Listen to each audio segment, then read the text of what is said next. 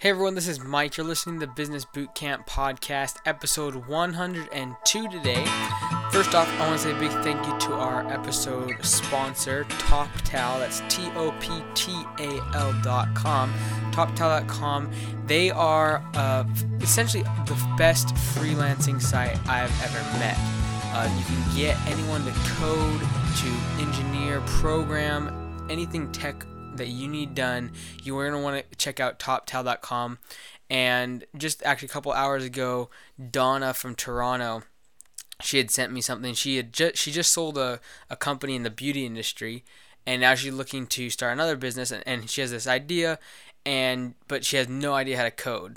And so she's like, well, it's kind of techy, and I need you know some coding. So I referred her over to my friend at TopTal, which is Nelson, and Nelson is going to help her get set up with uh, the right programmer and everything like that. So can't wait for that one, Donna. I don't know exactly what your idea is, but I know the guys over at TopTal take care of you. So if you're interested also in getting uh, some advice and some uh, great coding and from really the best freelancers out there, Top Talent stands for top talent. Um, they essentially are going to match you up with some of the best people out there.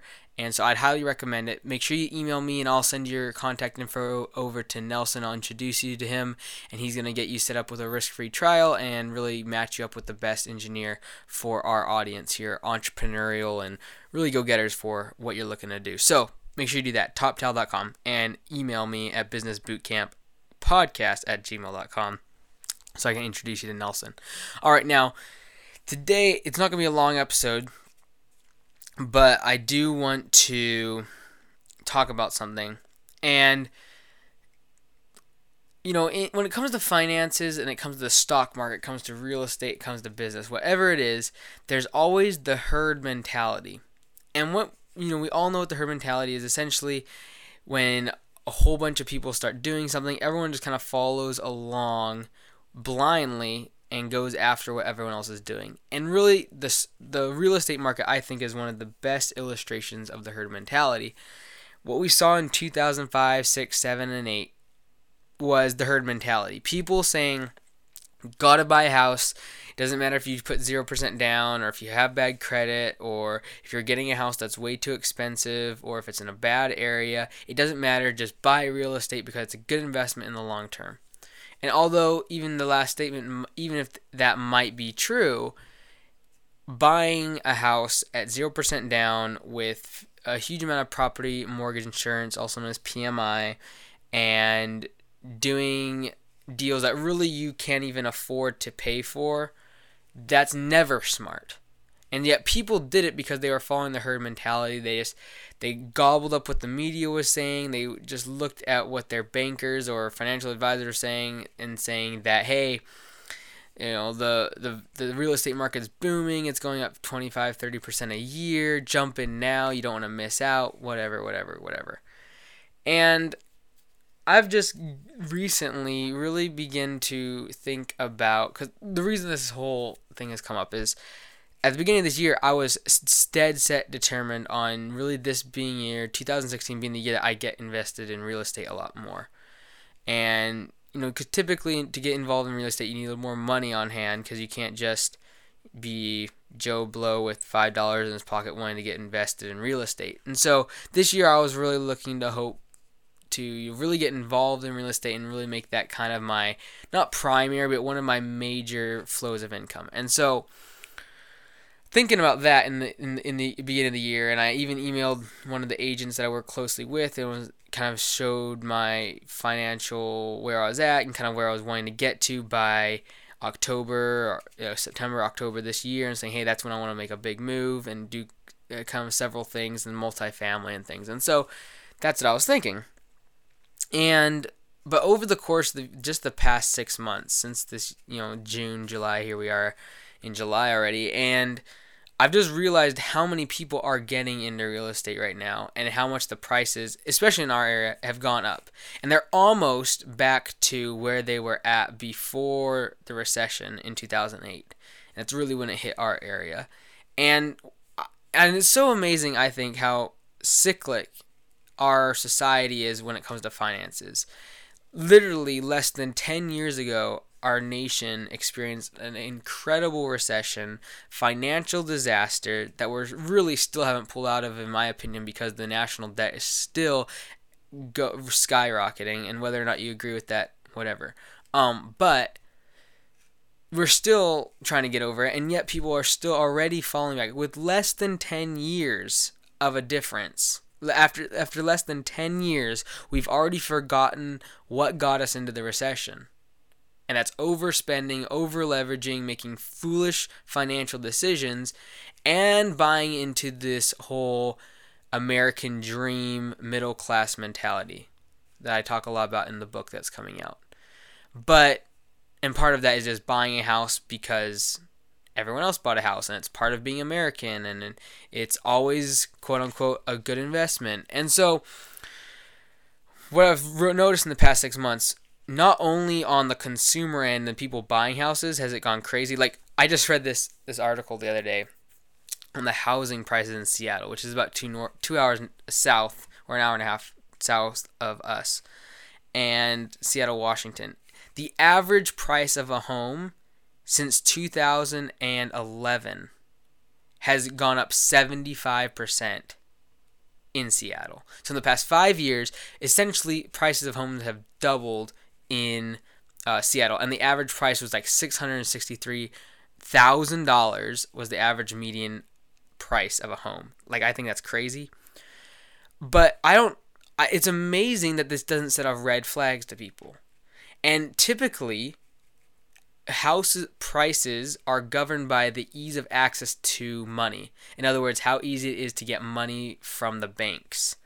And it's amazing because the reason we went into this whole recession in 2005, 6, 7, 8 was because of this housing bubble that was created by these mortgages that weren't backed correctly and by consumers that were getting too much debt from banks that were over leveraging and creating all sorts of like insuring mortgages that were not AAA rated and all of this stuff. Okay, that's how we got into this. Essentially, mortgages that were given to people with low credit, hardly enough income to make, pay the mortgage, but yet it was back somehow, and they need like one percent down or no zero percent down or whatever. Totally over leveraging the consumer, and thus really putting the banks at risk, which we saw with Lehman Brothers and all these other banks going into financial disaster. And it was all because of the herd mentality. People, the consumers, average middle class Americans bought into the idea that buying a house was a good thing, regardless of the cost, regardless of how big the mortgage was. And we saw the effects of that in 2008 everything collapsed. But it's amazing to me that less than 10 years after that moment in time, the same thing's happening. Like look at some of these mortgage plans and finance uh, uh, finance options that are coming out re- just recently with these major banks, Wells Fargo, U.S. Bank, you name it. Some of these companies coming out almost the exact same thing with Freddie May, uh, Fannie Mae, Freddie Mac mortgages and everything coming out with these crazy ridiculously low like these aren't uh, like uh you know, your your government backed mortgages these are just like Freddie Mae Freddie Mac whatever and uh, they are making these mortgages so easily accessible to people who really shouldn't be having a, a $663,000 mortgage in Seattle. That's really just the bottom line.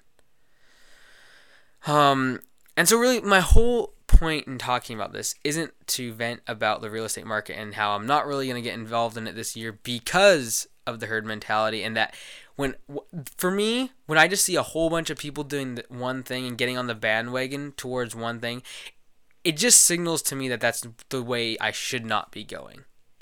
You know, there was no billionaire that was created by following what everyone else was doing, creating the same methodologies and problem solutions they were always the ones that were going against the trend, against the tide, and against the herd mentality. Because the herd mentality in the 70s was not to be on a computer or to think about mobile applications on a phone that were, that fits in your in your in your uh, pocket. But Steve Jobs, Bill Gates, all these amazing tech guys were starting to think like they're going against the trend and they weren't going with the general tide of the populace. They weren't following this herd mentality. And so, whether it be in real estate, whether it be in business, whether it be in education, Americans have been trained to follow this herd mentality that when everyone else is doing something, it's time to jump in because you're missing out. That works on our psyche. Is that you know you're missing out. You know if you don't buy a house, if you don't get an education, you're missing out on something because it's American to do this and that's what you're supposed to do. And it's this herd mentality. And I think re- when you start to see that in a real estate or in a certain business category and you see all your competitors going starting to do the same thing or, or begin to compete in the same uh, demographic or area that's really the time that you need to pull out and say hey am i doing this because everyone else is doing this? And just because i'm following this herd mentality of just going along with what everyone else is doing?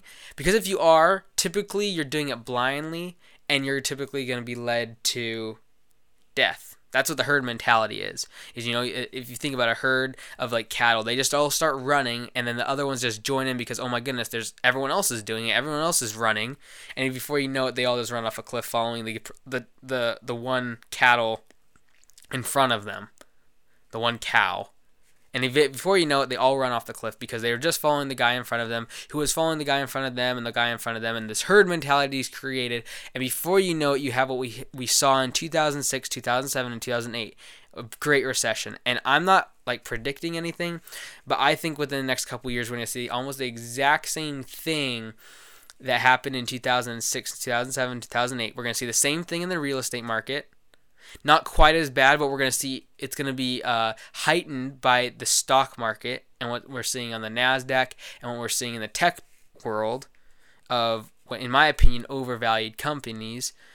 And that's just my opinion. Don't have to agree with it. But I think we're going to see what happened in 2006, 2007, 2008. I think we're going to see it almost repeated exactly. And the reason I'm I think I think that is because all the same warning signs that caused the recession back in 2008 are happening again and it's people are following the mentality of doing what everyone else is doing because everyone else is doing it. And I just encourage you today. I know that today wasn't like really like as hardcore uh, or uh, applicable tips and strategies that I typically like to give out.